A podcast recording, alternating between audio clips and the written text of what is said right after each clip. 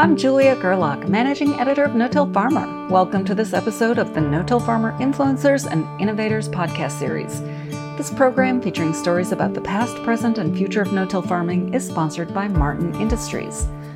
I encourage you to subscribe to this series, which is available in iTunes, the Google Play Store, Spotify, SoundCloud, Stitcher, and TuneIn Radio. Subscribing will allow you to receive an alert about upcoming episodes as soon as they're released. The Dakota Lakes Research Farm in Pierre, South Dakota is a cooperative effort between South Dakota State University and the nonprofit Dakota Lakes Research Farm Corporation. It's a farmer led initiative focused on identifying and developing profitable no till systems designed for producers in the northern Great Plains. Dwayne Beck has been the research manager of Dakota Lakes since 1990.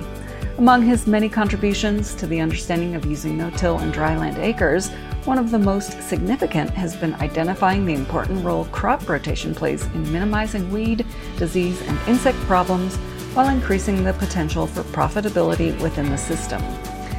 For this episode of the No Till Farmer Influencers and Innovators podcast, we're giving Frank a little break and joining Cover Crop Strategies Associate Editor Sarah Hill in the first of a two part interview with Beck.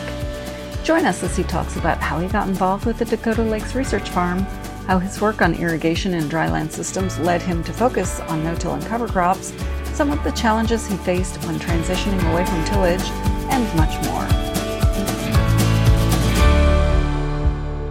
To get us started, Dwayne, talk a little bit about your background. Did you grow up on a farm? What were your growing up years like? Well, I grew up on a farm, you know, livestock, diverse, like the old days, diverse grain and livestock farm. And south central South Dakota, close to the Missouri River.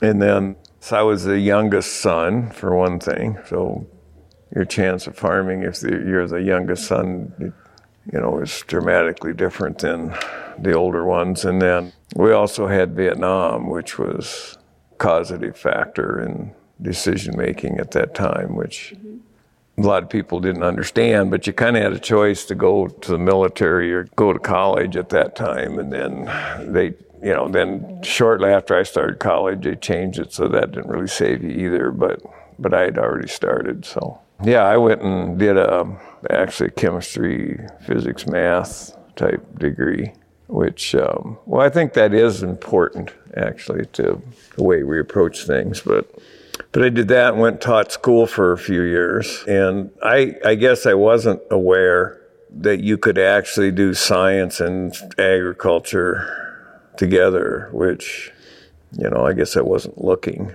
But I, you know, I started out kind of in a chemical engineering thing and decided I didn't want to be in a building. So then I backed off and, and just did a chemistry degree in math, which actually was a good thing. Then I taught school for three years at Gettysburg. Um, and at Gettysburg, the, the guy who lived next to me in the apartment building managed the fertilizer plant. Now, this is a time where hardly anybody in that area would have used fertilizer because they're all winter wheat, summer fallow people, and they maybe put a little bit of phosphorus on as starter with their wheat well, they're spring wheat fallow, but they were wheat fallow. They were, you know, and they root, some of them grew a little corn for forages and stuff like that, but there really wasn't any serious, serious farming. And they were all in this, this, um, mode of farm fence row to fence row and whatever. It was after the 73 Earl Butz thing. And we had all the Okies come up from the south and busted a bunch of ground in this area, all in the 70s was, that was going on. And, but anyway, the guy who lived next to me hired me to bag fertilizer after school, which you have to have two jobs to be a school teacher. So that was my evening job.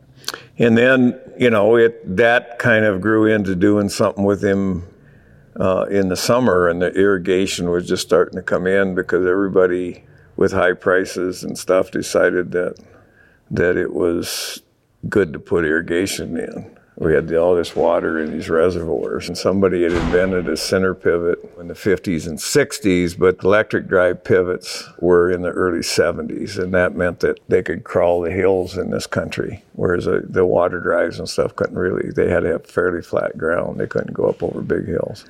And so guys decided they were going to put in a bunch of pivots, and I got involved with fertilizer dealer right at that time, and SDSU was doing some things in the area in the summer at the same time. They wanted to look at this new irrigation, you know, because they were used to the other irrigation where it was flat and whatever. They wanted to see what was happening out there. And, and I, you know, I just accidentally got involved because I was working for the fertilizer dealer and needed somebody to take samples. Well, that was me.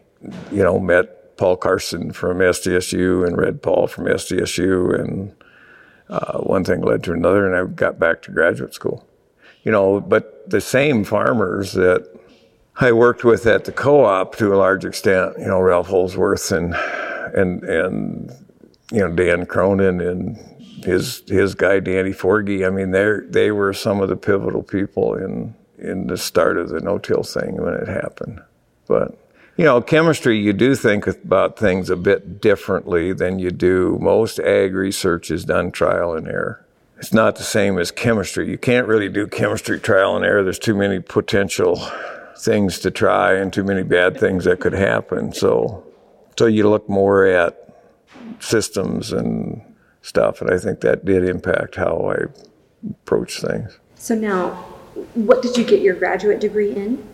My major is agronomy, soil fertility, and then I have minors in ag engineering and chemistry. And so then, how did you end up here at Dakota Lake?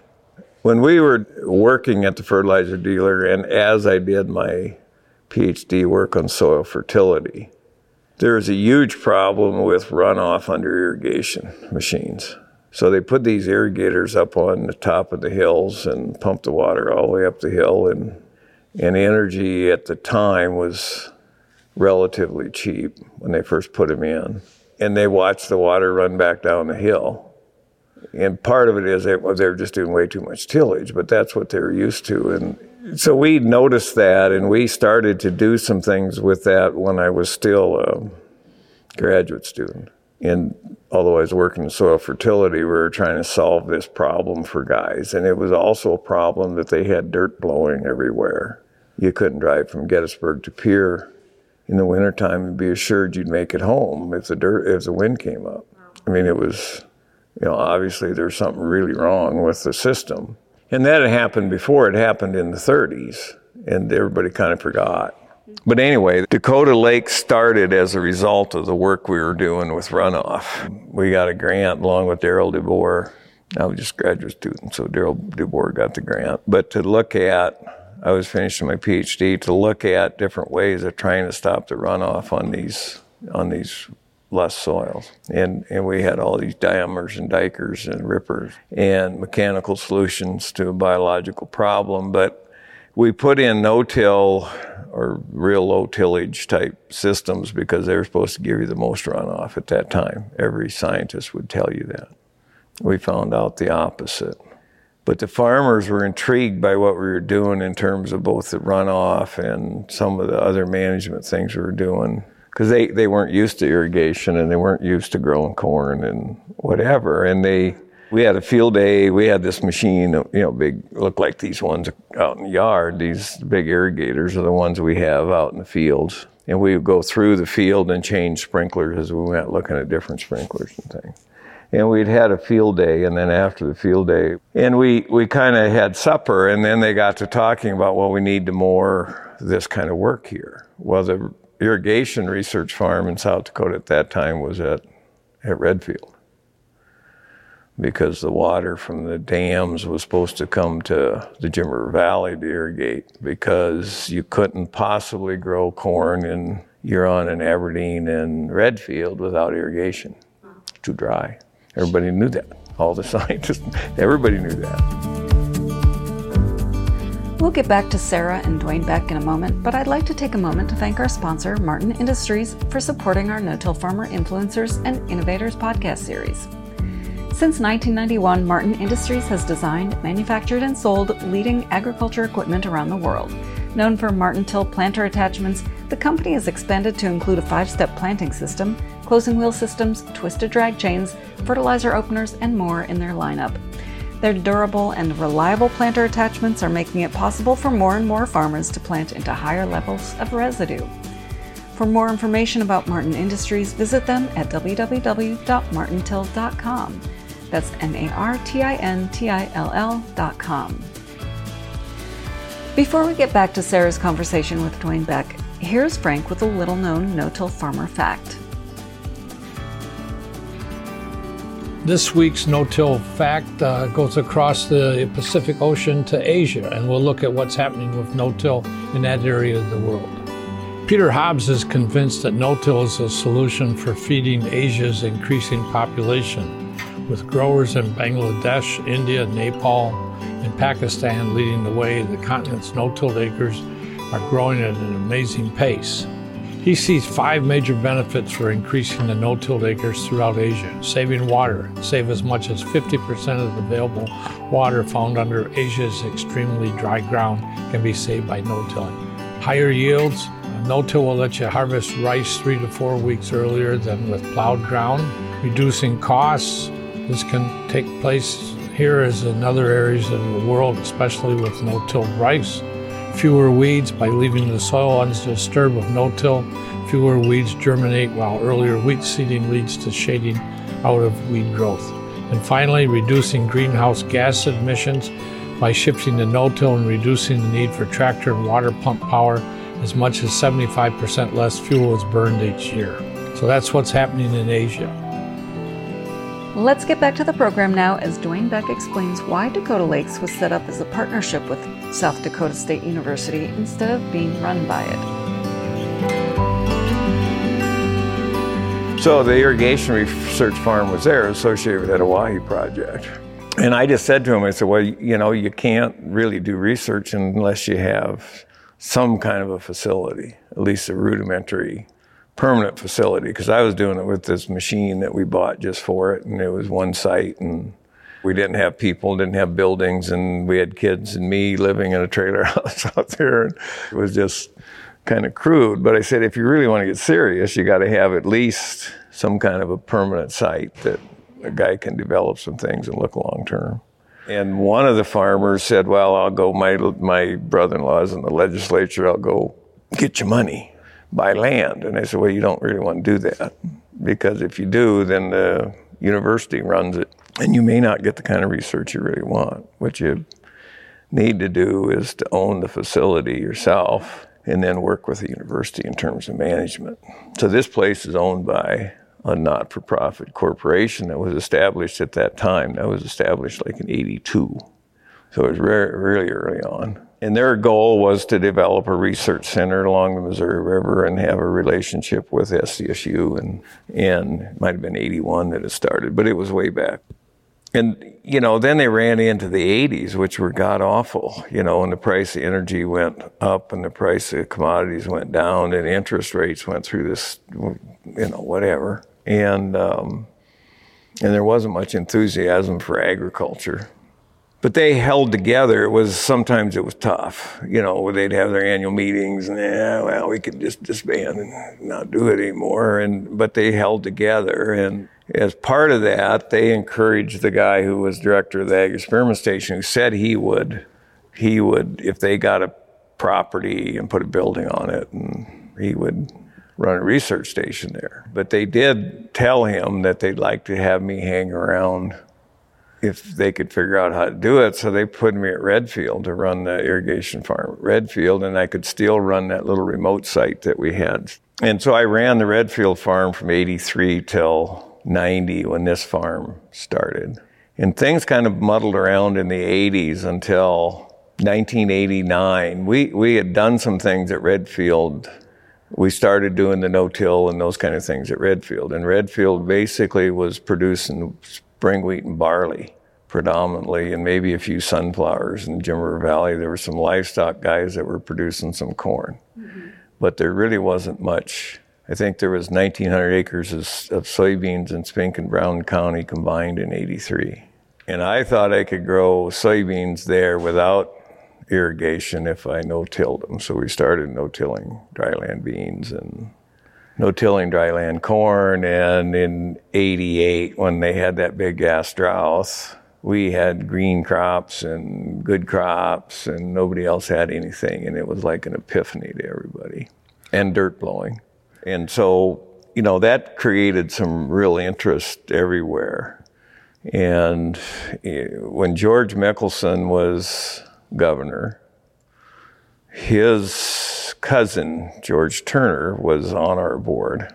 We could never get a governor to buy off on this idea. And George Turner got to George Mickelson at a family reunion. We sent him on a mission. We just want a meeting. But George Mickelson also had put in a penny sales tax to start the governor's office economic development, right? And had been there for three years and almost four. He was coming up for reelection in in uh, 90. He hadn't done anything for agriculture with that money. And George reminded him of that. So we got a meeting with George and we explained what we wanted to do and what was happening. And, and this was mostly the farmers. When I say we, I was just a little mouse in the corner feeding them information. And Ray Moore was there from the experiment station. And so we had and Jay Swisher, Secretary of Ag. And he decided it might be a good project and he would give us up to $125,000 uh, if we matched it $2 for $1 with private funds toward what we're doing. And the other part of that is this exact piece of property. We were always looking for a piece of property that fit what we needed to do. And this piece of property had come up, became available, came up for sale. And we had an agreement rent with an option to buy on it. So that was the other part of it. Because you, you couldn't really get going until you had the right piece of property. And I had a big list of things that was needed for the right piece of property. It had to be on the highway, it had to be easy to find, you know, had to have visibility. I wanted it close to an airport, you know, in case somebody wanted to fly in. And then there was this whole group of farmers were all irrigators. And some were from Chamberlain and Platte in that area, and some were Gettysburg and Mobridge and, and north of Pierre. And if you picked a site north of Pierre, nobody from south of Pierre would vote for it. If you picked a site from south of Pierre, nobody from north of Pierre would vote for it. You know, in this, you can get here from the south and not have to go through Pierre. You can get here from the north and not have to go through Pierre. So it's perfect. And and it's not north and it's not south. It's just there it is. And it's got not the best soils, but it's got nice visibility. And um, so we had that opportunity when we met with Mickelson. We knew that we had that on the table. We hadn't done it. And after the meeting, nobody really knew, but we'd really done our homework in terms of the people, Jim Hill that worked for him as his uh, man, management budget guy. We had smoothed him, you know, the right people had smoothed him, wasn't me, but um, he was on board. And Jay Swisher was on board, the Secretary of Ag. And so when George Mickelson said, well, if these guys can figure out how to rig the thing, then then yeah, I think we'll do it. And that's where that hundred twenty five thousand dollar thing came from. Was after after the meeting. It wasn't it was like a week later. So we walked out of there. and We didn't know for sure if he was going to go or not. So now you have to either commit on this land or not commit. And you had to put down the money to do the rental, at least with the option to buy. It wouldn't force you to buy it, but it would. And one of the farmers just said, Well, I'll just write a check. So he just he just wrote a check. He got repaid, but I was kind of going, I don't think I could do that. My wife would have killed me. you know. It's a pretty so, big check. yeah, so it was a little different, you know, I mean a little different dynamic, but he was a different generation, you know. It was they didn't maybe the wife his wife didn't get involved in the business side of things. But whatever. It was a good it was a it was a good thing to have happen right at that point in time. And so that was in uh, spring of 89. Um, now, what do you do with Redfield? You know, we had good things going on there, and, and um, unfortunately, a lot of that has gone bad. All the stuff with salinity and things that have happened in Jim River Valley, I think if they would have had a presence there, it wouldn't have happened. But I presented three budgets to the director of the experiment station to take to the legislature. Uh, one was to turn Redfield into a dry land, change the presence there to be a dry land presence instead of an irrigation presence. And the, and the land we were on there wasn't owned by, it was owned by private farmers. So that was not a good thing. So I kind of thought we should try to do something like Dakota Lakes there and do out here the irrigation part and, and dry land, both. And that was one option. One option was to have both of them as irrigation type things, which have been quite a bit more expensive to have capability both places. And then one was to throw Redfield under the bus and come here. And we had a president at the university at the time that would let no one but him present the budgets to the legislature. And Mickelson had bought off on the middle option, the one of making that a dry land thing, if we could do that, and then do this one. And he'd actually bought off on that with our board, but the legislators didn't necessarily know that. I mean, that's the number he had in his budget. But somebody asked the president why why there's three options here, and he had no idea that he hadn't done his homework. So they went for the cheap one. So they just threw Redfield under the bus. So the, in in the spring of '89, we got control of this about May, and we planted cover crops on it, no-till cover crops on it. The first year just as something to do. What cover crop did you plant? We had cereal rye, which it'd be a death knell out here now if somebody wanted to do that because they're all winter wheat growers, but they didn't know I'd done that in oats and peas and just something to get cover on it and get keep the weeds down and put a hold on it because I, I didn't get any more money or people or anything that first year, and then and then in uh, we harvested all of our stuff at Redfield in the fall and moved everything here over the winter and fired up and had a full functioning operation here the next year, which I don't know exactly how we pulled that off. If somebody said you have to do that now, I go, nah, you can't do it. Never happened. So that's kind of how it happened to be here, but it was you know, it was the farmers that put this together, and then the budget from Redfield basically came here, including me and halftime secretary and a couple guys, and we just started out from there. The oh, the irrigators. Uh, the, my boss had told him that if they put water to the edge of the farm, that he would he would put all the irrigators stuff on. He didn't have the money by that time because of the changes Ronald Reagan made in ag research, which nobody really talks about, but they should. But he didn't have the money, and he said to me in private, he said, I don't have the money. And I said, But you told him. He said, Yeah, I know. He said, You're just going to have to dryland farm it until you have the money to put on irrigators. And I said, If you do that, these guys will throw you to the wolves because that's not what you promised. So we borrowed the money to put on the put the irrigators up and um, we borrowed that from the Corn Council, which was great. So there are a lot of players in this thing that that were important in those early days to get us going. You know, they they they lent us some money so we didn't have to go to a bank and get it. Um, the Department of Ag had lent us the money to buy the land in the first place that first spring, and then when we got our fundraising done, we paid them off. And we got the governor's check in September of 90 because that was good for the election time. So we had a big hoo ha and a field day, and the governor got to carry in one of these big checks, and everybody took pictures, and we're all happy. And I'm no, nowhere in any of those pictures because it really is the farmers, and it still is. It's really the farmers that, you know, I'm going to retire and go on. The farmers' families are going to still be involved, and and um, several years ago, the, the, my wife Ruth was very important in all this stuff because we could not have done any of it without her kind of being there and raising those really good daughters we have. But um, she works in, she's an extension person. She's an extension field specialist. She has a master's in soils. You talked about during your graduate school years that mm-hmm. you worked with some of the those people mm-hmm. who were some of the forefathers of mm-hmm. tilling. Talk about that experience and, and what that was like to work with them and what you learned from them. Well, they thought we were, they weren't no tilling. Oh, they weren't? No, no, they were doing tillage. They big time tillers. They moldboard plowed. They were just really into it. Uh, okay.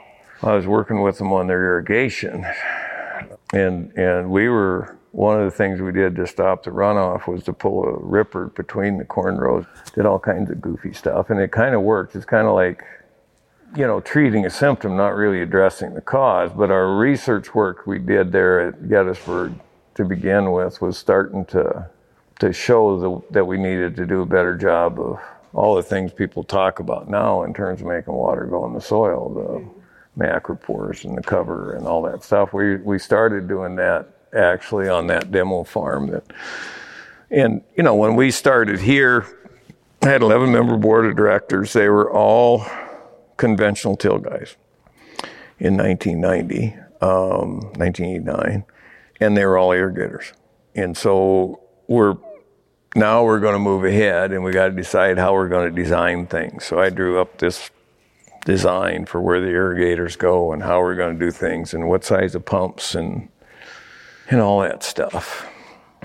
And I just said to him, now if if I could do this the way I want to, I would no-till it all and just be totally committed to only doing no-till. But at Redfield, we had developed this no-till diverse thing in those seven years, so we were fairly comfortable with it there. And we didn't know what it was going to do out here, but we knew it was going to be better than than having tillage. And and you need more equipment if you're going to do tillage. And we didn't have any good equipment at Redfield even in '83. I mean, it we had nothing and we just we had a 2840 John Deere uh, and a 706 and a three bottom rollover plow type thing. I mean, it was it was a disaster. And I said, if if I can no till it all, I can put in smaller irrigation motors at the river, and I can run low pressure irrigators, and I can do this and this, and and I don't need the tillage equipment. I don't need the big tractor.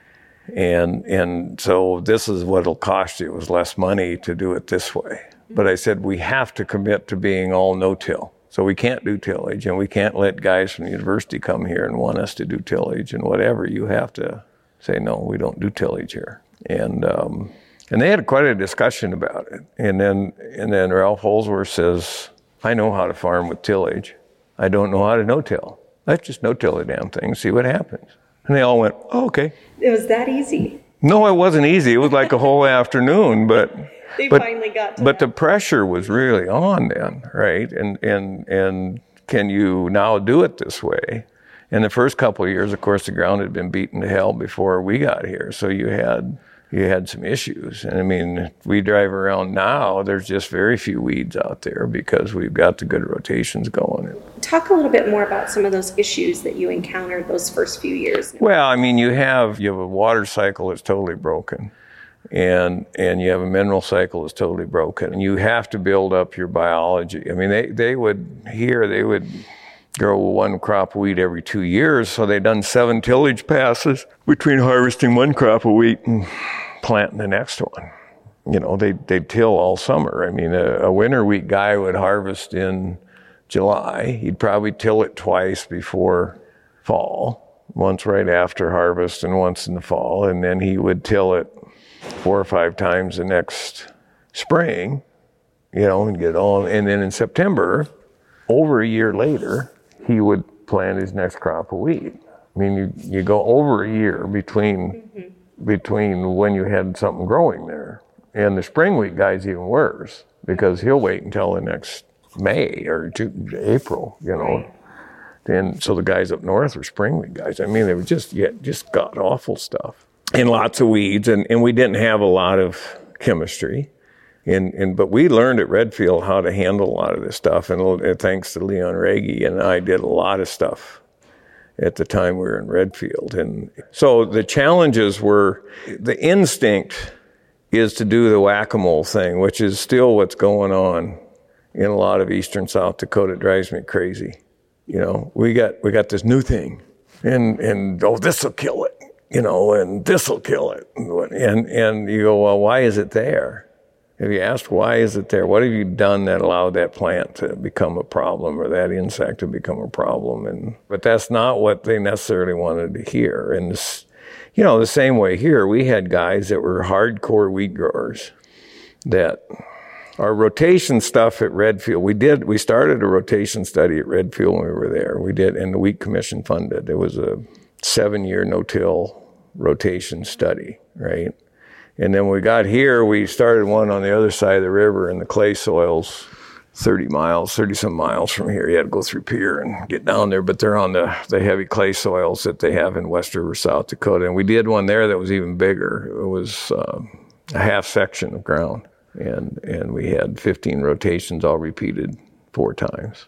And the Wheat Commission funded this, and, and I, I really give them a lot of credit because they were the people that were going to probably lose. But the first one, when I asked for the money, I had done enough. I mean, I started doing no-till soybeans right away and no-till corn at Redfield, and um, almost didn't my PhD because I said I think we can grow corn and beans in the Jim River Valley without irrigation. And one of my guys in my committee just thought I was totally incompetent to even think that. And he lived long enough to see it. And I'd always see Larry go, well, been, been to Aberdeen lately? And he, he just laugh. You know, we had a good laugh about it because, you know, as a scientist, you, you know, you are wrong at times. But the, the wheat commission people, they get their money from wheat checkoff, just like corn council gets their money from corn checkoff. And they want to do research on corn. And the wheat people want to do research on wheat. And so they're doing these stupid studies, like they had one at Raymond. You know, it's wet over there. And they were doing a wheat summer fallow, spring wheat summer fallow, winter wheat summer fallow, and a continuous wheat type study there with different tillage system. I mean, it's the stupidest thing in the world. Why would you, but to be fair, most of the farmers around there were growing only small grains because with their tillage, they couldn't really do any more than that. And I started doing the no-till stuff right away, and and we were having really good luck with it. And but I wanted to know what rotations we should use because I learned that from my grandpa, and and because he wouldn't, he and my dad and my grandpa would not do anything stupid like that where they did continuous anything. And and um, and I went to the wheat commission, and I I just frankly said to him, I said the only good economic reason to grow wheat in the Jim River Valley is to have soy, uh, stubble to plant my corn and soybeans into. You know, I can make more money in the corn and soybeans, but I need to have the wheat stubble. I need to have that in my rotation. And we still say that. You know, the department head of plant science was a good friend of mine. He was, had been the wheat breeder. He just had a fit when I said that. He said, These guys are to just, they're just going to hate you. I said, No, they're not. They're farmers. I'm just being honest, and they can look at my numbers. And so they funded that study, and they funded the big one out West River here. But there were people who come up from Oklahoma and did wheat and summer fallow, and that's what they wanted to do, and they didn't want to do anything but that. And this threatened the heck out of them. And, and so that was a challenge. They went to the wheat commission, said, if you don't quit funding that kind of stuff, we're gonna, we're gonna refund all of our checkoff money. And they were big farmers, right? Well, then we'd had some big farmers that were doing what we were talking about. And they said, well, if you don't fund it, we're gonna, you know, and you're going, but you had, you know, had you had things that you didn't know, didn't have the good tools, and you didn't have, you didn't know exactly how to handle them. And I, you know, we learned better on those rotation studies how to manage weeds and stuff. And and that's still the biggest problem we have in in the whole United States is nobody's really looking at the ecosystem and trying to mimic mimic those natural water cycles. But we did that study out West River, went for 12 years and, and you got to do that with a rotation study. And we had these different rotations, went everything from wheat summer fallow to done with no till, but wheat chem fallow and wheat green fallow, where we just put a cover crop in, all the way to corn soybean. And then Randy Anderson from USDA-ARS at, at Brookings, oh, he's gone, he's retired now, but he went out after 12 years. We rented that land and we had to put it back into a uniform crop before we turned it back to the landowner. And, and that's fair. And so we put the whole thing to spring wheat. Just didn't plant anything in the fall the year before and then harvested all these different plots in the fall and then planted spring wheat and everything. So he went into every one of those plots and we, he, he, in the spring when we were ready to plant, he counted all the weeds in the different plots. And then we sprayed a burn down and, and, um, and we planted the, the spring wheat and then we didn't do anything until later, and he counted all the weeds again, and then we sprayed, I think, some Bronate or something innocuous. And then, and then at the end of the year, he counted all the weeds that were left in the different plots. And you know, there's there's like a 96 percent difference in weed control depending on the crop rotation. And the and the other thing that was interesting is is identified by species. And each of those crop rotations selected for a different bunch of weeds because that's the ones that get have the opportunity in that rotation. And one I, you know, that comes to mind is like the Canada thistle and milkweed in the corn soybean rotation are just everywhere. And, and you know, you, and out West River where they hadn't ever really grown spring wheat, We all of a sudden have wild oats show up where we had only spring wheat and and whatever. We just had a rotation with spring wheat and corn bean or something, and or we had, I guess yeah we had spring wheat corn bean and uh, spring wheat corn flax and wild oats showed up there, and you're going like okay. Where'd that come from? It's just fascinating, you know. But it taught me that okay, Mother Nature is an opportunist, and if you have a problem, you provide that opportunity. So how do you take the opportunity away? And that's kind of the bottom line of the whole thing. In all of your years using no-till, what would you say are the top three takeaways? Residue is your friend. It's not your enemy. It's not not something you take off and sell right? You, it's your friend. And if you take it off, you pay because you've, you've stolen from the soil biology. And then, you know, the, the kind of the, depends on, know, where you're at, but here, you know, we have some of these West River clay soils, these true vertisols, the promise clays and stuff that we farm. Most of the land we farm is really tough stuff. We, this is not the best site from a soil standpoint. We have one quarter that's pretty good but the rest of it's pretty tough. And the thing you learn is, you know, that, you know, depending on how you do the rotations and stuff, you can stack the deck in your favor to a certain extent in terms of being able to seed on time and those kind of things. But there are times on those soils where you wait until they're ready. And if you start trying to beat them into submission, it doesn't work. You know, so I, I finished seeding sunflowers today, and I finished soybeans up there yesterday. And I think I'd been there five times or maybe six times with the machine and pulled in and went away and went, no, we're not ready yet. you know, on those soils, I mean, we manage them so most of the time we don't have to, we don't have to plant into heavy residue early in the spring.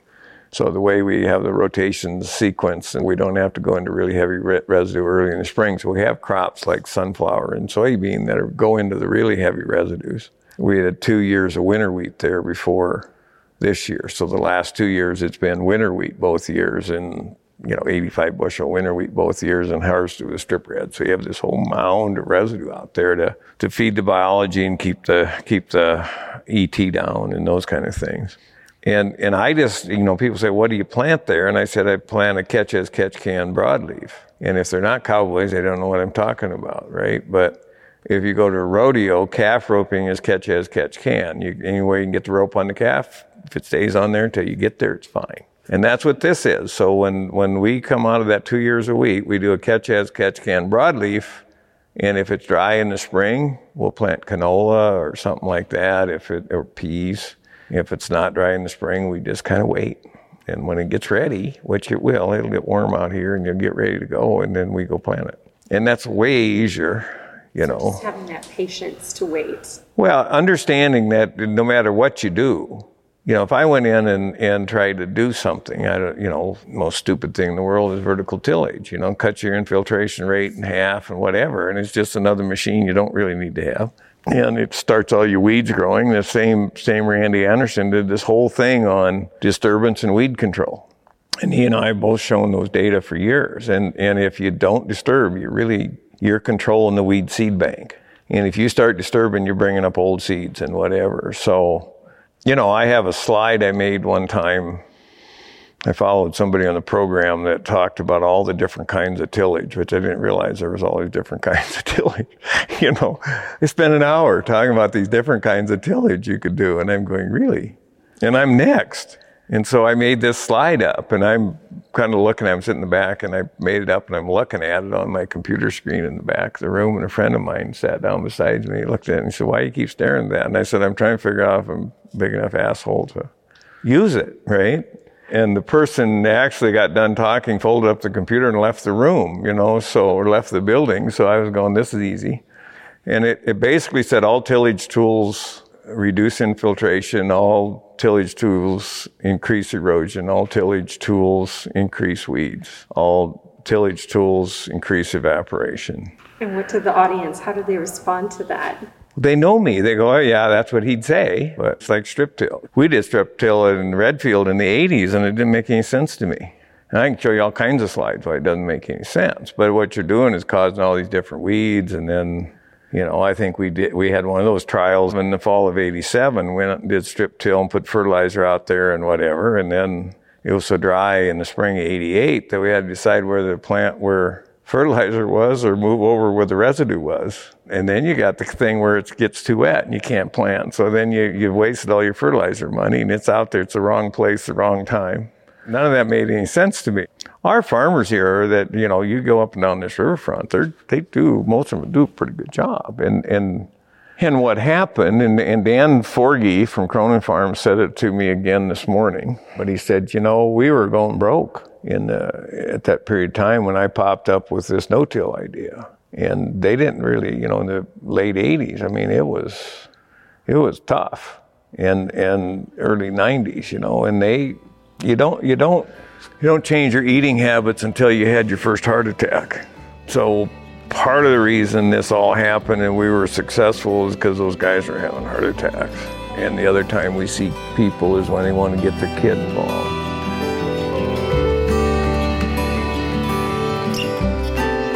Thanks for tuning in to the No-Till Farmer Influencers and Innovators podcast. You can find more podcasts about no-till topics and strategies at no-tillfarmer.com forward slash podcasts. Before we wrap up this episode, here's Frank once more answering a listener inquiry. A reader recently asked uh, what's happening with the strip till acreage and what can we predict might happen in the next 10 years. Well, it's difficult to predict the anticipated increase in strip till acres since neither the government or anyone else collects data indicating how many acres are farmed with this system today. In 2007, we estimated there were 3.6 million acres of strip tilled grounds, but it's grown dramatically since that time. The best guess among the no-till editors is that an estimated 10 million acres in the U.S. will be strip tilled by the year 2030. Thanks to Sarah Hill and Dwayne Beck for today's discussion. Be sure to tune in to listen to part two of this interview in a future episode. And thanks to our sponsor, Martin Industries, for helping to make this No-Till Farmer Influencers and Innovators podcast series possible. If you have any feedback on today's episode, please feel free to email me at jgerlach at lessitermedia.com or call me at 262-777-2404. And don't forget that Frank would love to answer your questions about no-till and the people and innovations that have made an impact on today's practices. So please email your questions to us at listenermail at no-tillfarmer.com. Once again, if you haven't done so already, you can subscribe to this podcast on Spotify, iTunes, or the Google Play Store to get an alert as soon as future episodes are released. For Frank Lessiter and our entire staff here at No Till Farmer, I'm Managing Editor Julia Gerlach. Thank you for listening.